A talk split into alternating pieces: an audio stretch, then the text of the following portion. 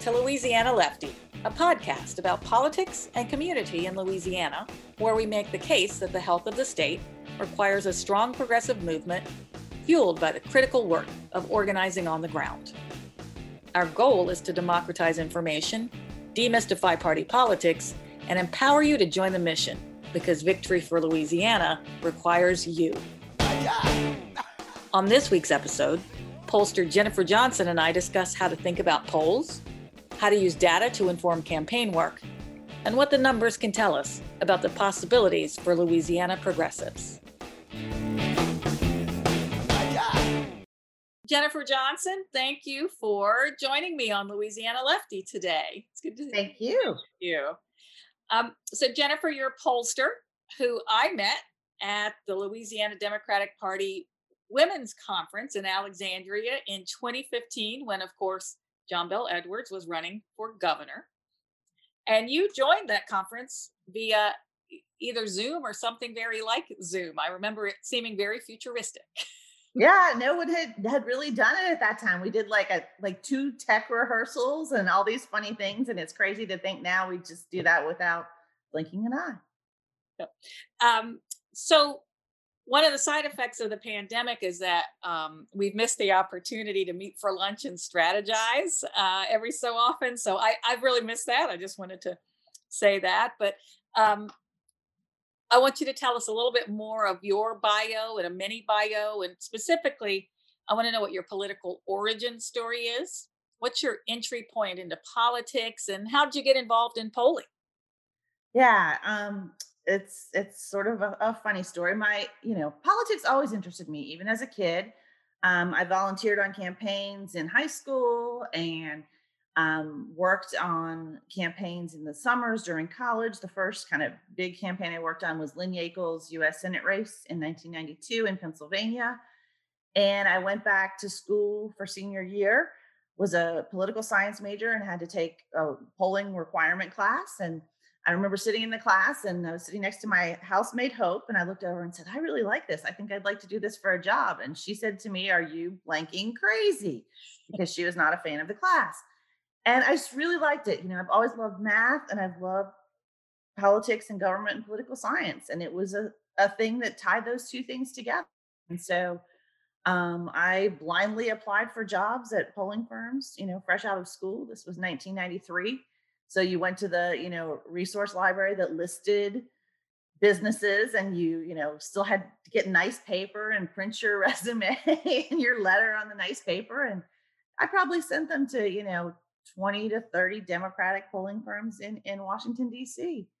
And I was fortunate enough to, that August, get hired by one as an entry-level research assistant.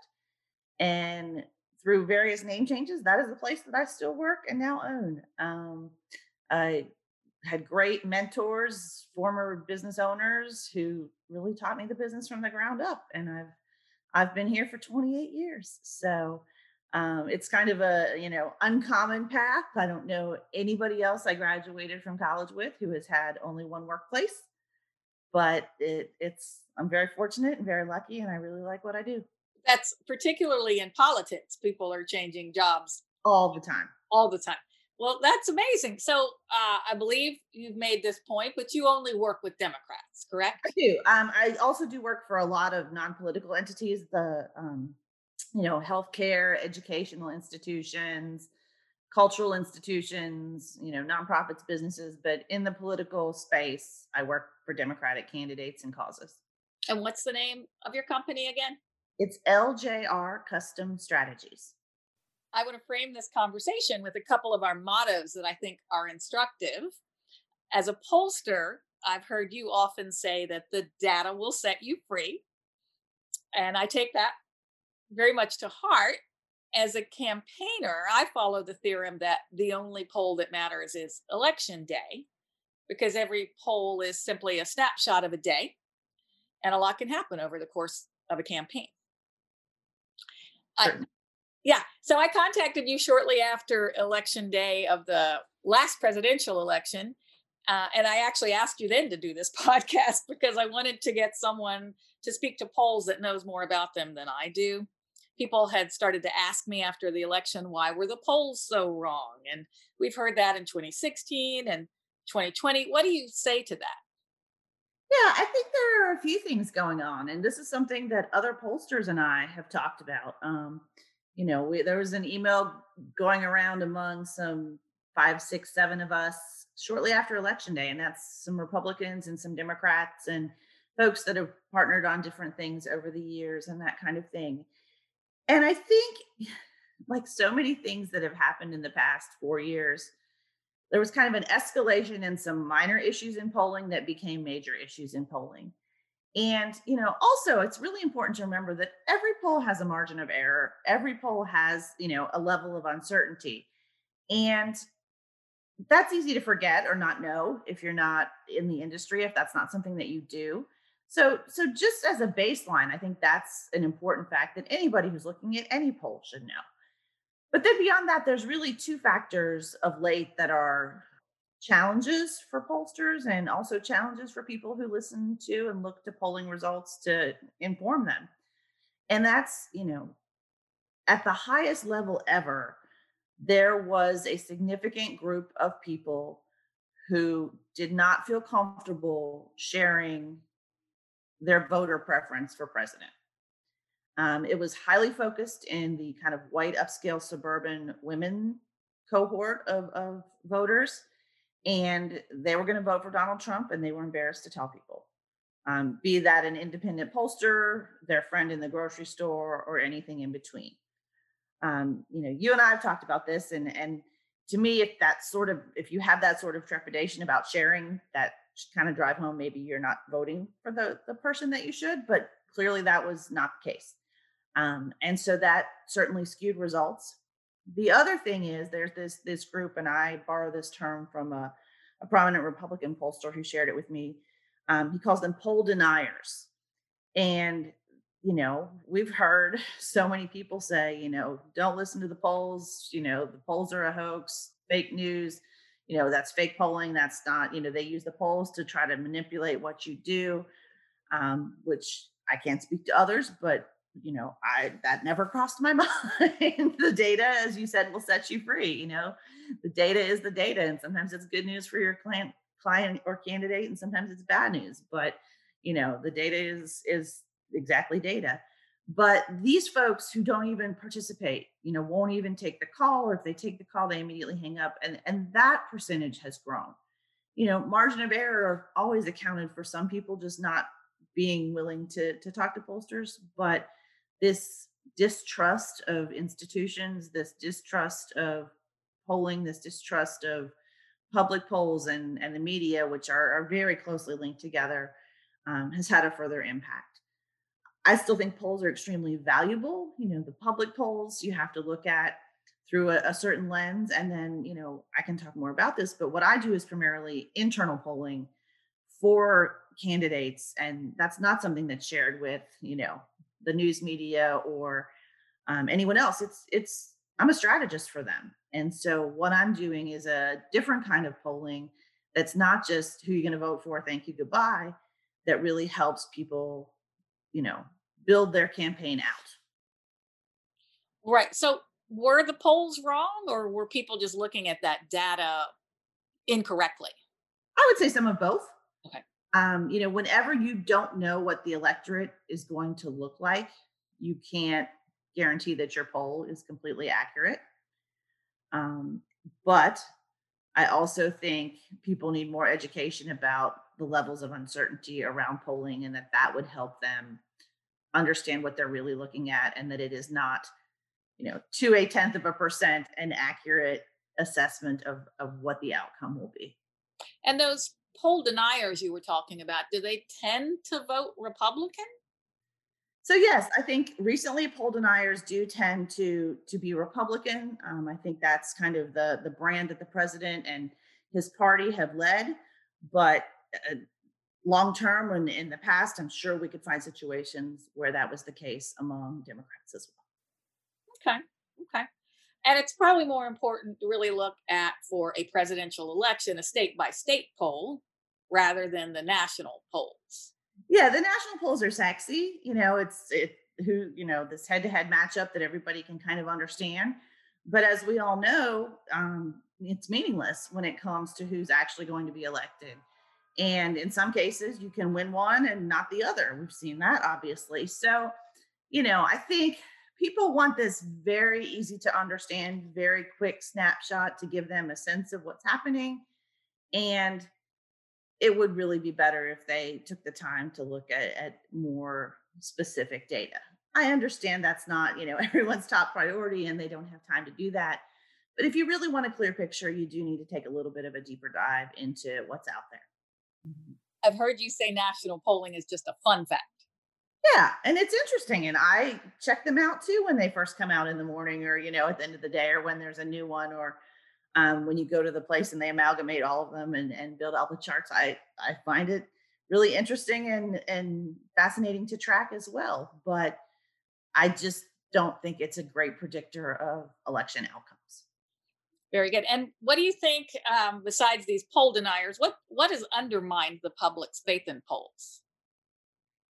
I think the same thing that's undermined the public's faith in so many institutions and facts. And, you know, um, I hold Donald Trump very accountable for a lot of the distrust that's out there. And, and I think, you know, I'm the type of person who, because I like data so well, has always had sort of a, I would say, healthy distrust or healthy questioning attitude of, you know, when people just, just say something, you know, show me where that came from, show me the data, show me the background, show me the, um, the resources that you use to get there. But the, the shift that has occurred in the last, I'd say four to five years now of just overall distrust in, in things that I can certainly say never crossed my mind to question before. Um, that, that sort of attitude is beyond the, the healthy distrust, I think, that that would be a, a good place for the country to be. And I think, you know, pollsters are, are an easy target. And people like to say, well, the polls were wrong. And that's sort of the the excuse for things. But but there's a lot of ways that information can be manipulated and, and shared beyond the polling that really can skew everything. And people expect more from polling than it can really. Well, they, you know, oh yeah. Well, people, yes, people certainly expect it to be able to to show you more and to be exactly right. And, you know, it's just for all the reasons that we've talked about, margin of error, people not participating, people not telling you honestly what's happening. You know, you account for all that and you really think about it. But at the same time, it again has its limitations. And honestly, that's why I don't really choose to do a lot of public polling. I think those who do understand those limitations, um, could they be communicated a little better to help people understand? I think, yes, I think that's something that our industry should and could do. But it's really why I focus on the internal work, because I, I like the strategy piece. I like the figuring out the path to victory piece more than being a, a you know, prognosticator or a, a future predictor. Okay. So that's, I guess, what we'll get into then is uh, your focus is more on local races. And down ballot races, at least, right? Yeah, I mean, I've I've done some U S Senate work. I've done a lot of congressional work, but of late, I've done mostly statewide, state Senate, state House, and then local. So city council, county executive, those kind of races. And so should those candidates think about fundraising for polls uh, or include that in their budgets when they're planning their campaign strategies? I mean, if they can afford it and they have that, the budget, absolutely. You know, uh, polling typically, you know, I say should be about ten percent of your budget. And even a very simple, you know, straightforward kind of quick poll with live callers, which is what I do. You know, we don't do the push button polls, um, is going to cost five thousand dollars. So if you're looking at a campaign with a budget of under fifty thousand dollars, no, you know, you probably should not do a poll. It would be great if you could. I wish, you know, I wish it were cheaper and we could give those services to everybody, but that's kind of the the threshold to me to, to consider a poll. But I do think, you know, if you ask any state legislative, city council, school board candidate who's able to do one, if they get the bang for their buck from it, if it's done by a good pollster, I think they're going to absolutely say yes, because it just tells them so much about the full composition of the district in which they are running instead of just the folks they hear from, you know, who love them or who have a bone to pick with them, and, and not really hearing from the folks kind of in the middle. So from your perspective, the work you do is less about fortune telling about an election and more about strategy. So what are the things you can strategize from, from a poll? Sure. So you're absolutely right. You know, in a lot of these races that I've just been talking about, you know, the winner on the head-to-head is often undecided. You know, the biggest percentage of voters don't know. You know, it's quite likely you might have, you know, thirty-five percent for one candidate, twenty percent for another candidate, and forty-five percent undecided. So how would you predict that? You, you can't. Um, so what we do is really look at those undecided voters, test messages, platforms, ideas, themes that our candidate wants to share and work on in the legislature or whatever office they're seeking, and then see what moves those undecided. So at the beginning of the poll, they don't know who they're going to vote for. And at the end of the poll, they're going to vote for Linda Woolard. So then we go and look at who, who are those people who moved? And, you know, was it because of what she said about education? Is it because of what she said about creating jobs? Is it because of what she said about, um, you know, her healthcare stance? And then we can really help that candidate focus on talking about the right things and also to the right people. So, you know, is it the half of the district that has known you as, you know, a person in elected office, as, you know, on town council? You're going to win there. You don't have to worry about them. You need to go to the rest of the county. Or, you know, is it older voters don't know you and you need to target them and go to the senior centers and talk about the issues that matter to them? So it's really about messaging and targeting and figuring out how to move voters so that you can build that fifty percent plus one coalition. Okay. And then what about focus groups? We hear about them a lot. Um, and so is that something candidates should concern themselves with? I mean, focus groups are wonderful, but for, for the types of races that I do, they're, they tend to be a luxury item. Um, they're ex- more expensive. Just one focus group is often more expensive than a poll. And it doesn't give you that statistically reliable read of the whole district that you're looking to represent. You know, there's no way with just one focus group with eight to ten people, you can can get to that level of, you know, um, extrapolation, let's say. Now, for a, a large scale campaign, for a U S Senate, for Congress, where it is extra valuable to be able to hear your voters speak in their own words before you start communicating with them, absolutely. Focus groups are a very valuable tool, but they're, I would say, a, a pricey tool, and certainly for um, a campaign that's having to decide between doing a poll or a focus group, I would always recommend a poll. What makes a focus group so expensive? You have to pay the people to come.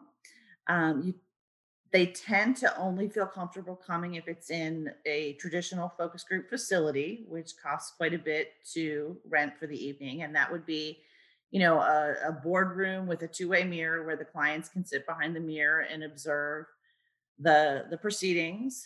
You need to record it so that you can go back and listen and, and make sure, you know, that you've captured everything accurately.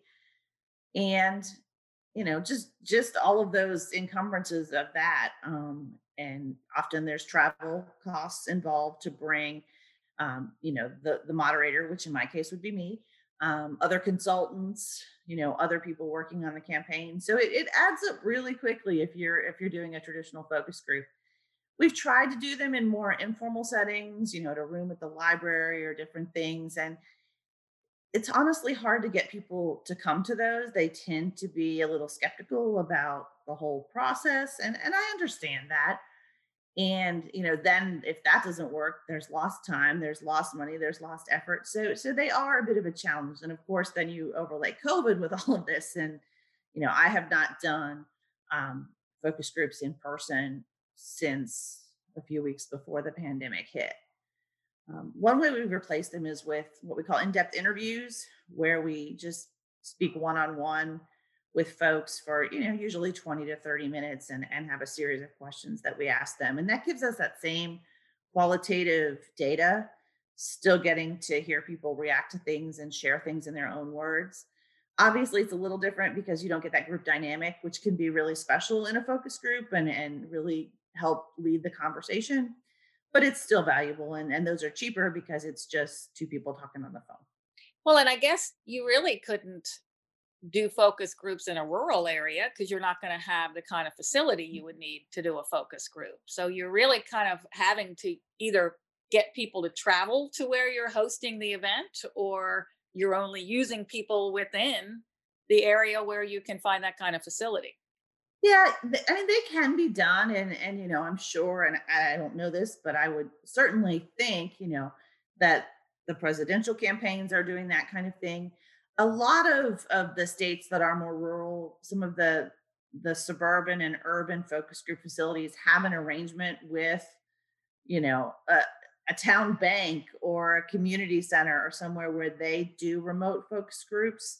They'll send out, you know, their folks. They don't necessarily have like the room with the mirror, but they'll set up a closed circuit camera situation. And so it can be done. And of course, if you offer people enough money, they will travel quite far to participate. But I mean, you can get up to where a single focus group costs fifteen thousand dollars, eighteen thousand dollars. And if you need to do that, it could be very money very well spent. But sometimes, you know, that's a heck of a poll for that kind of money. Okay, okay. So who uses focus groups the most? What are what are they most effective for? Yeah, really a congressional race, I think, or higher up up the the ballot. And, you know, I would say also, you know, maybe a mayor or something of that that nature. But for the most part, you know, if you're in a small enough district and you're going door to door, or you're attending events and people are coming up and talking to you, that's a lot like a focus group. You know, people always say, oh, I don't need a poll. I go door to door every day and, you know, hear from candidates, and that's a poll.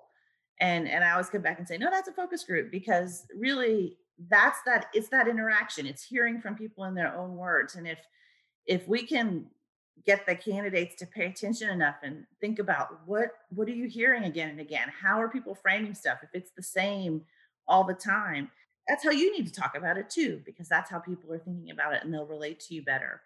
Um, and so all that collecting things from conversations is extremely valuable, but it's different from polling. And so then that poll gives you, again, you know, the opinions of the people who can't answer their door or don't answer their door or work three jobs and, and can't do that. And, and it just gives you a much better chance of reaching a whole lot of people you're not going to get to talk to at community events or walking through the neighborhood. So how does misinformation and disinformation affect your work? And I'm thinking specifically about how Fox News impacts the way people think, or how about um, Facebook is is a big spreader of mis- misinformation, and and actually, you know, gets Facebook gets better engagement from false information. That's more lucrative to them. So I'm just wondering how that comes back in polling um, or your conversations with people.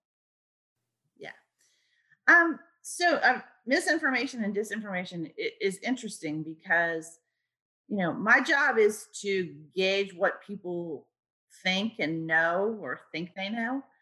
And it's as valuable to know that they believe a piece of disinformation is true as it is to, to gauge their, you know, true and accurate opinion on all of the work. So, you know, our job is to really get into voters' minds and help the candidate understand what voters are thinking and what they believe. Um, sometimes that means you discover that a, a lie that was told about you has stuck and that people really believe that, and that your job as a campaign is to clear the record and set the record straight.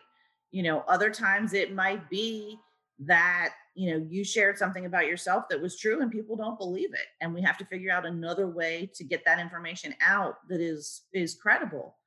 Um, you know, again, all these different voices and social media and, and the, you know, strongly um, partisan and, and ideological channels really have an impact. And, and to have done this for twenty-eight years and see the evolution of, of people, you know, having less access to information, and how it was kind of easier to poll in some some stances and harder in the others. And now they've just got so much information that it's it's really important that we carefully assess and, and watch and, and read and, and look at the full communication around the campaign so that we're asking detailed and exact and correct questions to see what voters have internalized and what they haven't.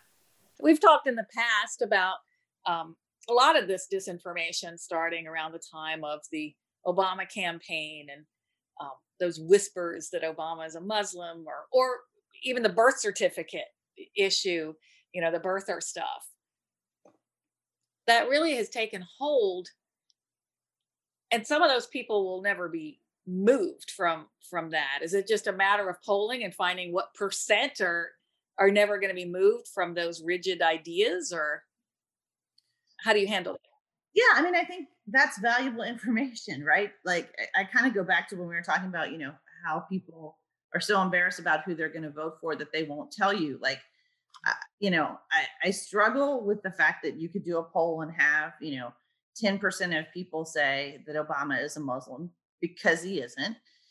But it's important to know that, you know, if you are the person, you know,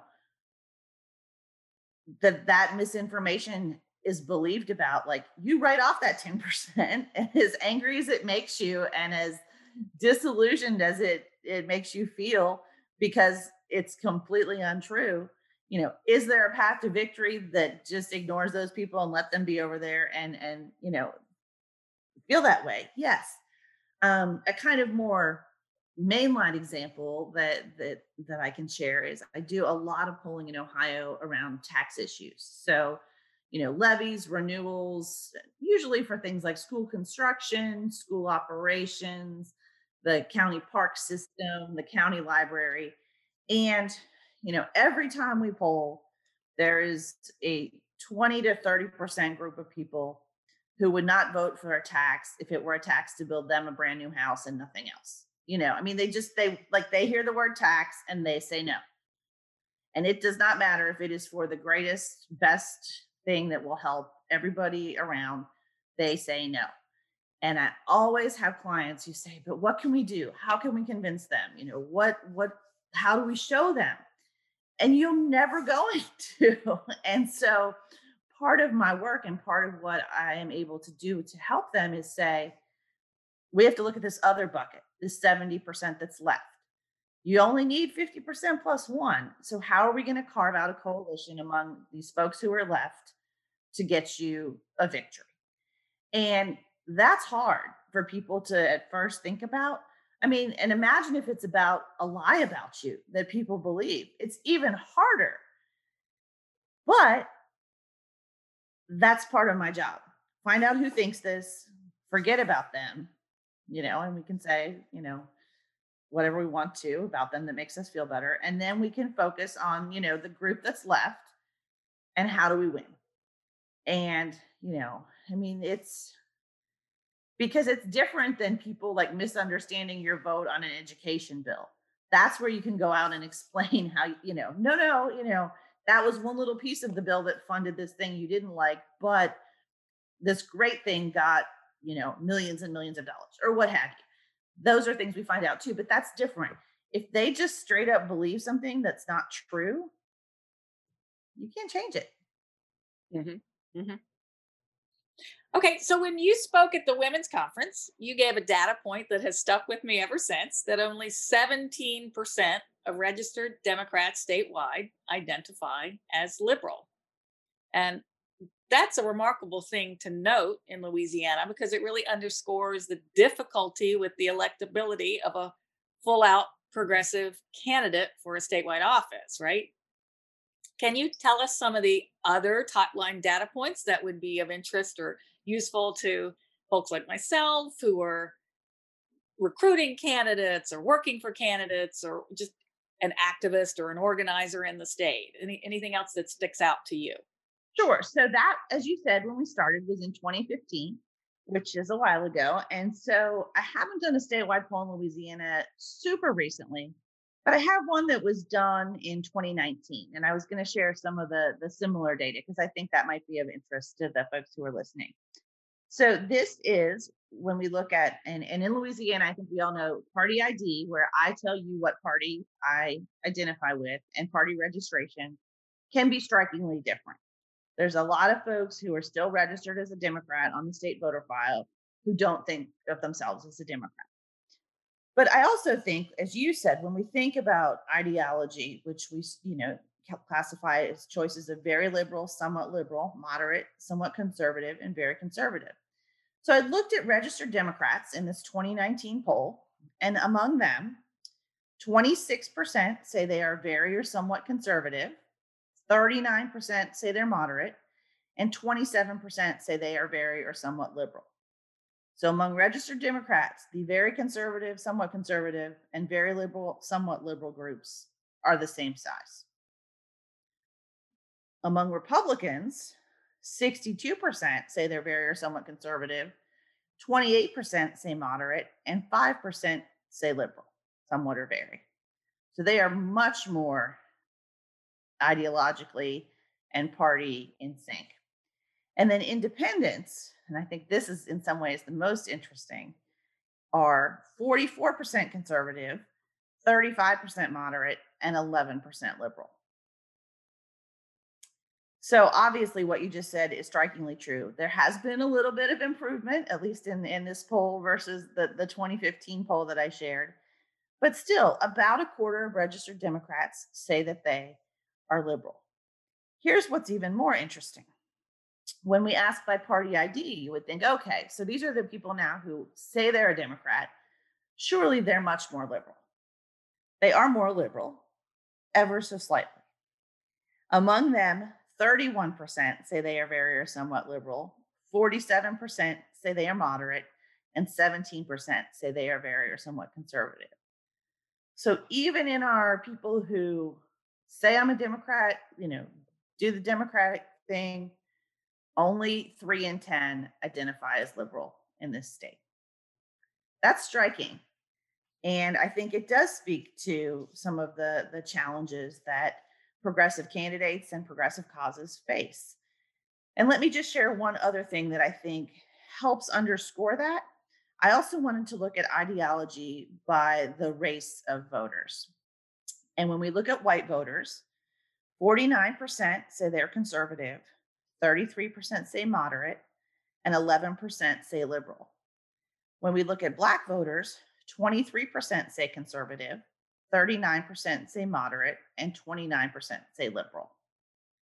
So it's pretty balanced there when we look at black voters. And unfortunately, in this poll, we didn't have enough um, other voters, voters of color other than black to, to look at them as a reliable group. But what that tells us is, you know, overall this state, seventeen percent of people say they're liberal, forty-one percent say they're conservative, and thirty-five percent say they're moderate. Are there pockets where things are somewhat different? Of course, but certainly for a statewide candidate, but even for a regional candidate, these are, are very interesting and I think very telling numbers about the ideology of voters in Louisiana.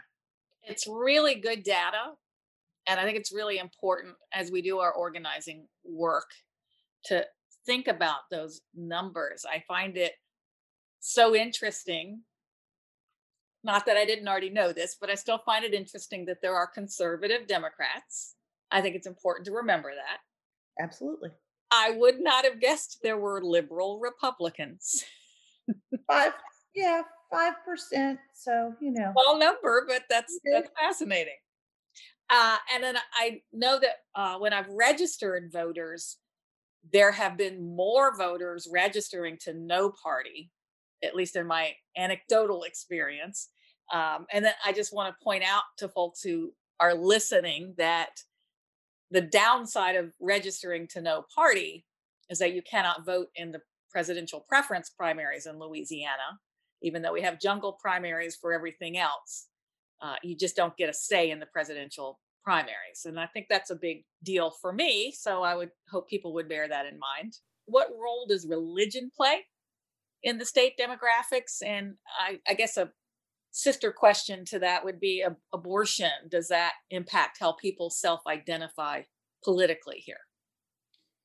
Yeah, I think it ties into the data that we were just talking about in part. I think whether it's correct or not, some of those conservative Democrats are saying that because they are pro-life. Um, I think if you wanted my opinion on who those five percent of liberal Republicans are, I would think they are upscale white suburban women who are pro-choice, um, but vote Republican. So I think it's all tied together very closely. Um, you know, before I moved here and started doing a lot of polling here, I had never polled in a state that was so heavily Catholic. Um, and I think it really has a, a very significant impact on, on choice and therefore on party identification and therefore on how folks vote and how that all ties together. You know, um, the only statewide elected Democrat here is, is a pro-life uh, official. And, you know, he, in a lot of ways, if you, if you go through this statewide poll from twenty nineteen and look at the group that wins on a lot of things, it is, you know, pro-life, it is moderate, it's, it's white, you know, it's, and so it, it starts to show you how someone like that can be elected um, in the Deep South. But it does certainly show that there is work to do for progressive candidates and people who are looking to organize progressives, because that Catholic, pro-life, ergo conservative history permeates so much of, of what's happening here culturally and electorally. And it's, it's, you know, inescapable, and certainly makes work for candidates who don't fit that, that profile I just outlined all the harder. So a lot has been made about Democratic registration numbers going down. What do you think's going on there, in your opinion? Do you think that's just people's ideology catching up to their registration? I think that's part of it. I think there is frustration with partisanship. I think there is especially frustration with partisanship of younger voters who, you know, at least in part, tend to make up a larger sec- segment of, of new registrants because they, they come of age and they're allowed to vote and able to vote. So I do see, I'm curious to see as, as more young folks register and, you know, there, there's more trends of progressive candidates at the federal level. Do those independents that we talked about, who are still pretty conservative right now in Louisiana, does that start to level out? Are the independents becoming more balanced between liberal and moderate and conservative? You know, I would think that that's a possibility, but it remains to be seen. Okay. And I imagine jungle primaries are rough on pollsters. How difficult is polling in a race with a, a lot of candidates, or just in general jungle primaries? How, how tough is that? It's really hard, because what we need to do is, is, you know, take a snapshot of what election day is going to look like. And as I said, often, you know, it's undecided who wins, but, you know, sometimes people say, well, why do you have to include all the candidates? And you have to include all the candidates because that's what's on the ballot. And, you know, two or three candidates getting two or three percent of the vote can have a significant impact on who gets in a runoff. I mean, I think back to some state legislative races we worked on a couple of years ago, where the top three candidates were all two to three hundred votes apart. And there were six or seven other candidates on the ballot. If you don't think those people had an impact, you're not paying attention, because they had a tremendous impact and, and determined who, who made that runoff. So it's hard. Um, certainly when you start thinking about margin of error and, and all those kinds of things, and people getting one, two, and three percent, it gets, it gets pretty complicated pretty quickly. But, you know, that's, that's my job, and that's what I have to figure out. But I believe you always have to include all the candidates who are on the ballot on the poll. So that can make for a pretty long poll. Yeah. I mean, it's funny because, you know, that, that five thousand dollars poll that I mentioned, you know, for a, a candidate kind of as a threshold, if you have to spend, you know, three minutes of it, just reading the names of the candidates running for office, it's going to take away from our ability to test messages and, you know, ask demographic questions to determine targets and those kind of things. So we try to be pretty flexible and, and help our folks out when something like that arises. But, you know, more likely it's often like four candidates or five candidates. And that's, that's manageable. When you get into these ones that happen to have twelve or fifteen, it's a lot. You get your data through phone banking, correct? Yes. Um, all of our political polling is done by telephone. Um, some of our other work is done online, but that's just not reliable for political polling right now. And these are paid phone bankers, right? Yeah. I mean, these are professional live callers who have been conducting telephone interviews for years. And what are some of the skill sets that you look for when you're hiring a phone banker? Yeah. So, so we actually have a phone bank that we use. So I don't hire the actual individual callers. I trust the, the women that run that firm, but they are my secret weapon. I will tell you, um, I am fortunate to have them, and, and they are just wonderful. And really, they have this group of people, it's primarily women, but not exclusively, who have this skill set, which they've built over the years, just like we all do at, at any career, of just instant camaraderie with the person on the phone. They're approachable, they're kind, they're respectful, they're appreciative, um, you know, because we're calling into somebody's life, um, asking them to stop what they're doing and take, you know, typically ten to fifteen minutes of their time to tell us what they think about something. Now, you know, people do like to tell you what they think. So we have that, that on our side, but nonetheless, um, you know, we're relying on cooperation from, from folks to be able to do our work, and having a phone bank that is, res- you know, so respectful and, and so good at what they do is invaluable to me. Um, they can collect, you know, four to five hundred interviews of data in three to four days.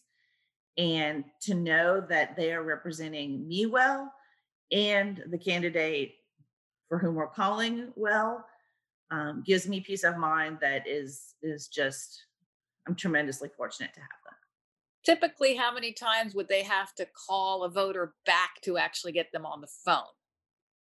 Yeah. So that's another thing that they're, they're extremely talented at. You know, you could probably complete four hundred interviews in one to two nights if you just talk to all the people who answer right away.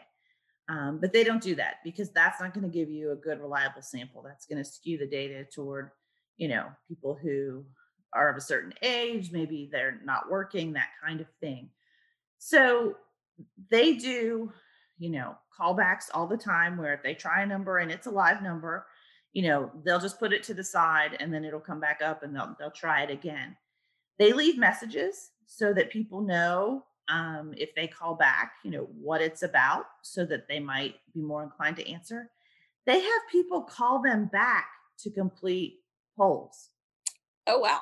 I have never, I have asked other pollsters if their phone banks have this happen, and they look at me like I'm crazy.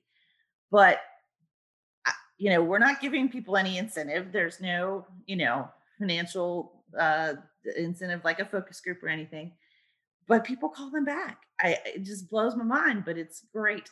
They have people who will schedule a time with them. They'll say, I can't talk now, but if you call me tomorrow at two, you know, I can do it then. And I was, you know, I'm like, really? And they say like ninety-five percent of them are available when they said to call back. So they're just my secret sauce for sure. And I am very, very lucky. So some things that campaigns talk about with polls. Uh, one of the things they talk about, the difficulty of using only landlines now that everyone has cell phones. But that's a bit of a misnomer, right? Yeah. I'm, I mean, I can only speak for what I do, which is call a whole ton of cell phones. Um, you know, it costs more to call a cell phone because um, you're required to hand dial those numbers versus um, landlines, which can be auto dialed. That's antiquated at this point, but it still exists. And, you know, I, I know a lot of firms charge different prices to do cell phone versus landline polls. I do not.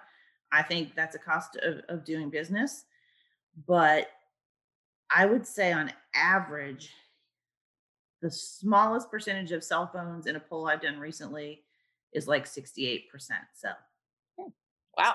And, and just to clarify, you say auto dial, but it's still a live person. It's speaking. Still a human. Yeah. It's just that for landlines, you can have the computer make the call, and then kind of like, you know, now like then the audio comes through the computer and you just you just speak that way, versus for cell phones, you actually have to punch in the numbers still.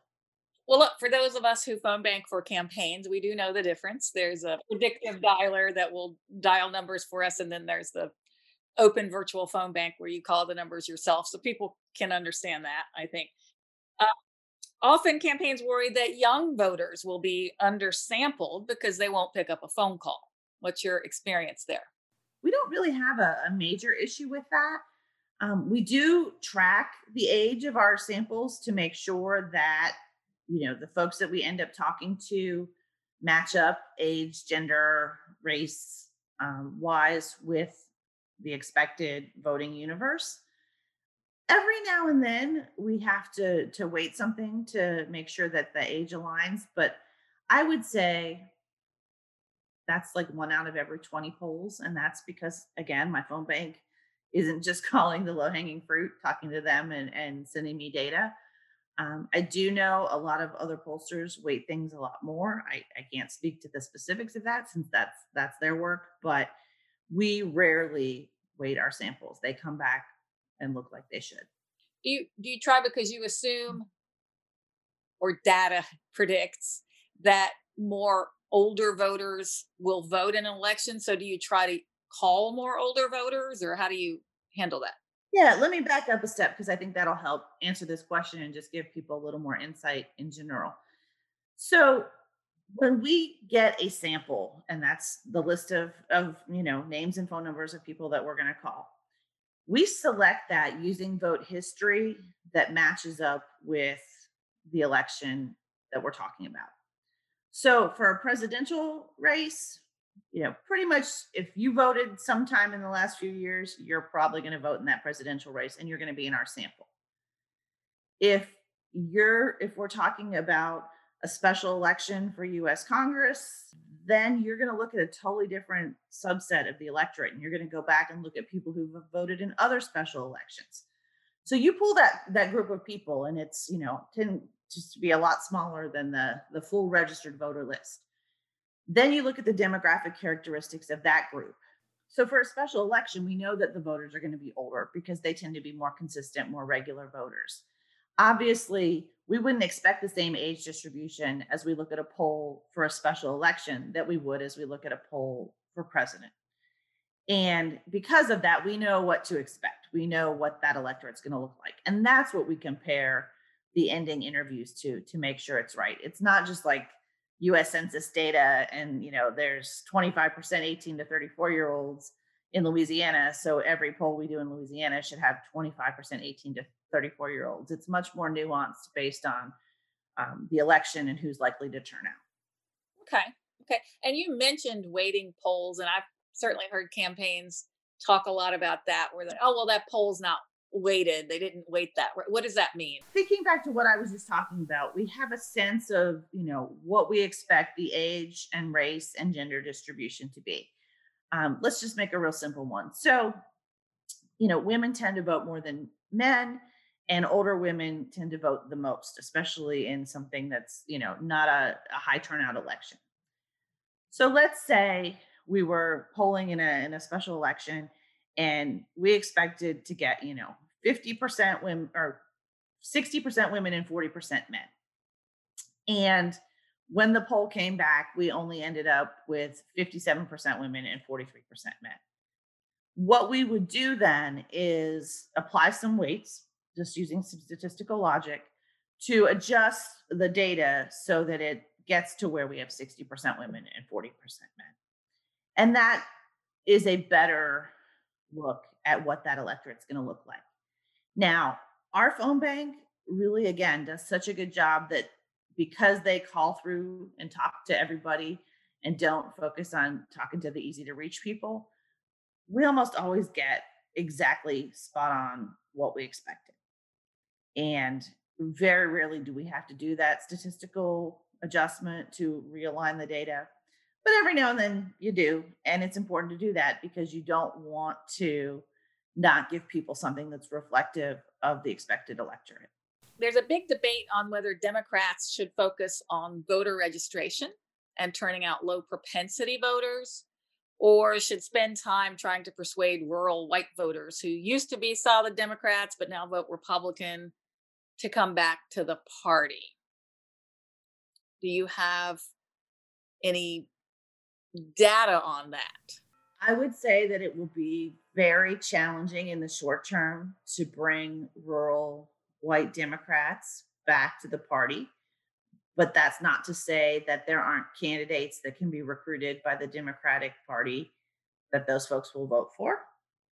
I think it's more about that than worrying about how they describe themselves.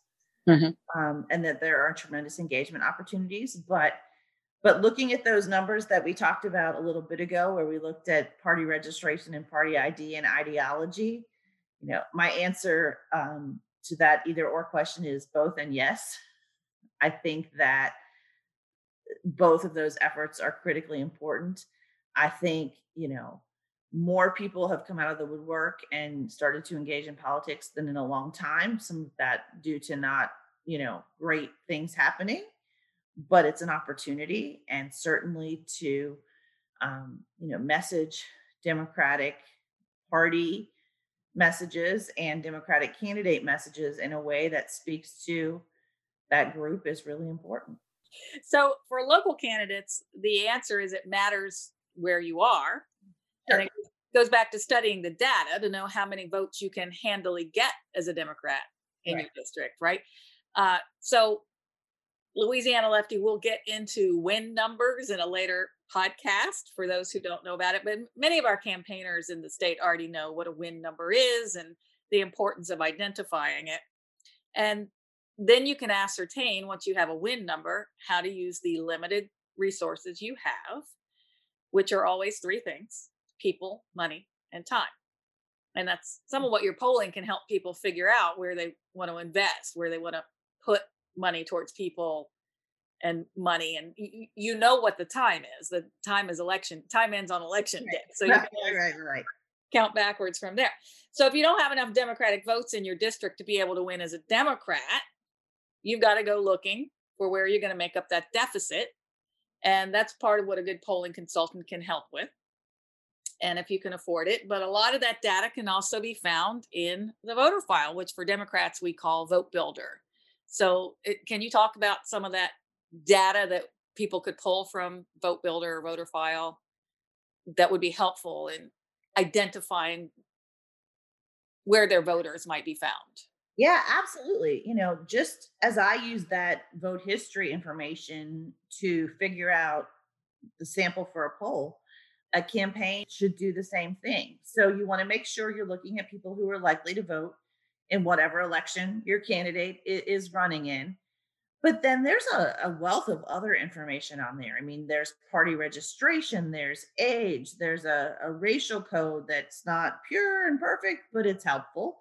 Um, and, and other things, um, you know, you can see the household and how many people are in the household, and are their party all the same party, or are they a split party household? And you can really get a treasure trove of information that can help you figure out what it looks like to, you know, get to that win number, to get to that fifty percent plus one. And also a thing that that you mentioned, you said, you know, time ends on election day, but time also kind of ends when early voting starts. There's that that extra factor here.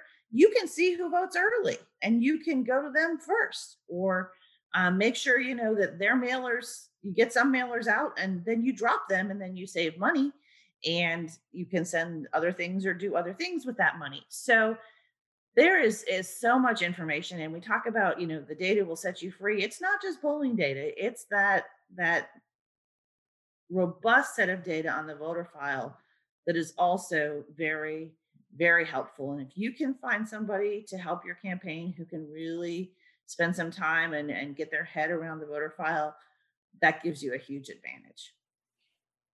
And those of us who know how well field works, the direct voter contact through door knocks, phone calls, texts, et cetera, we are known to say yard signs don't vote, go knock doors. And people can get a little bit huffy with us about that. But the point isn't to have zero yard signs. The point is to budget appropriately. So yard signs shouldn't be the should yard sign shouldn't take up your full budget. In other words, that shouldn't be the majority of the things that you spend money on. Not even, shouldn't even take up your polling budget, which would be ten percent of your full budget.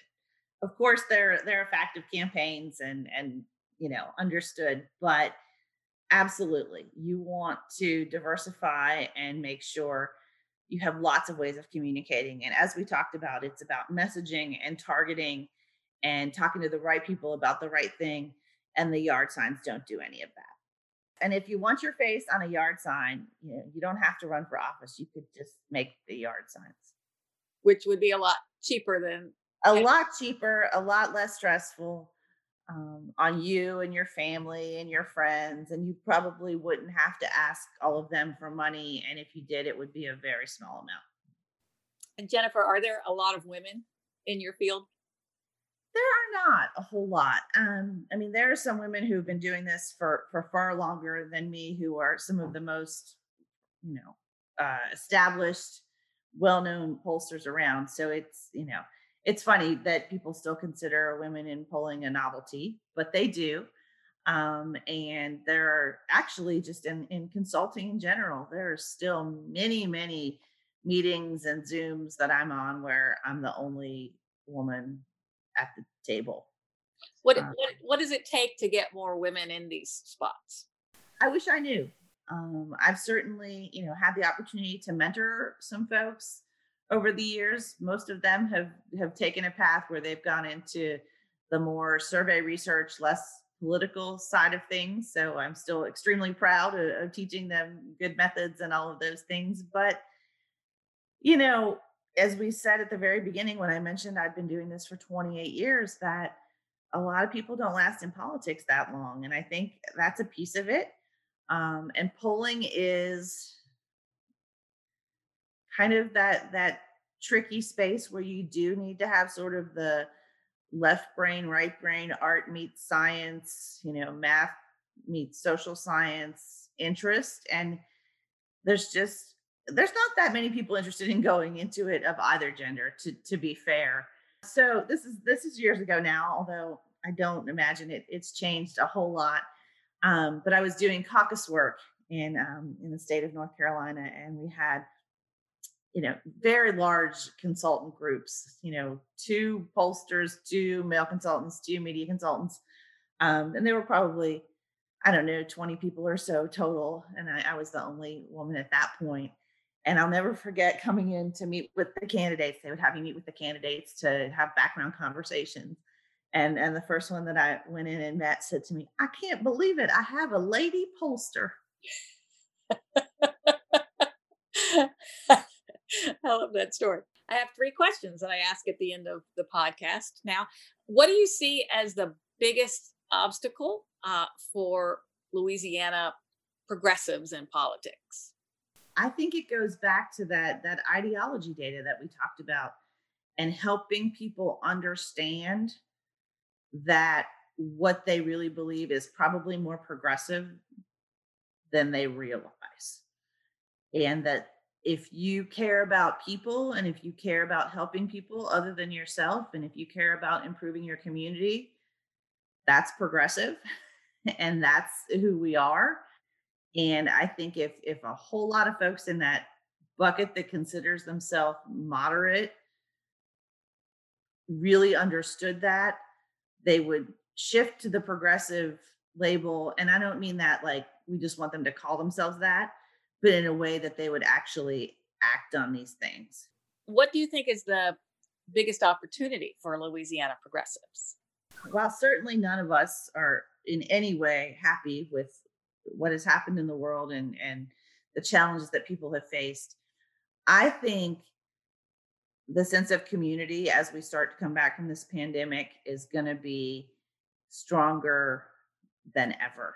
You know, people miss each other. They miss things that we never knew might even go away for a minute.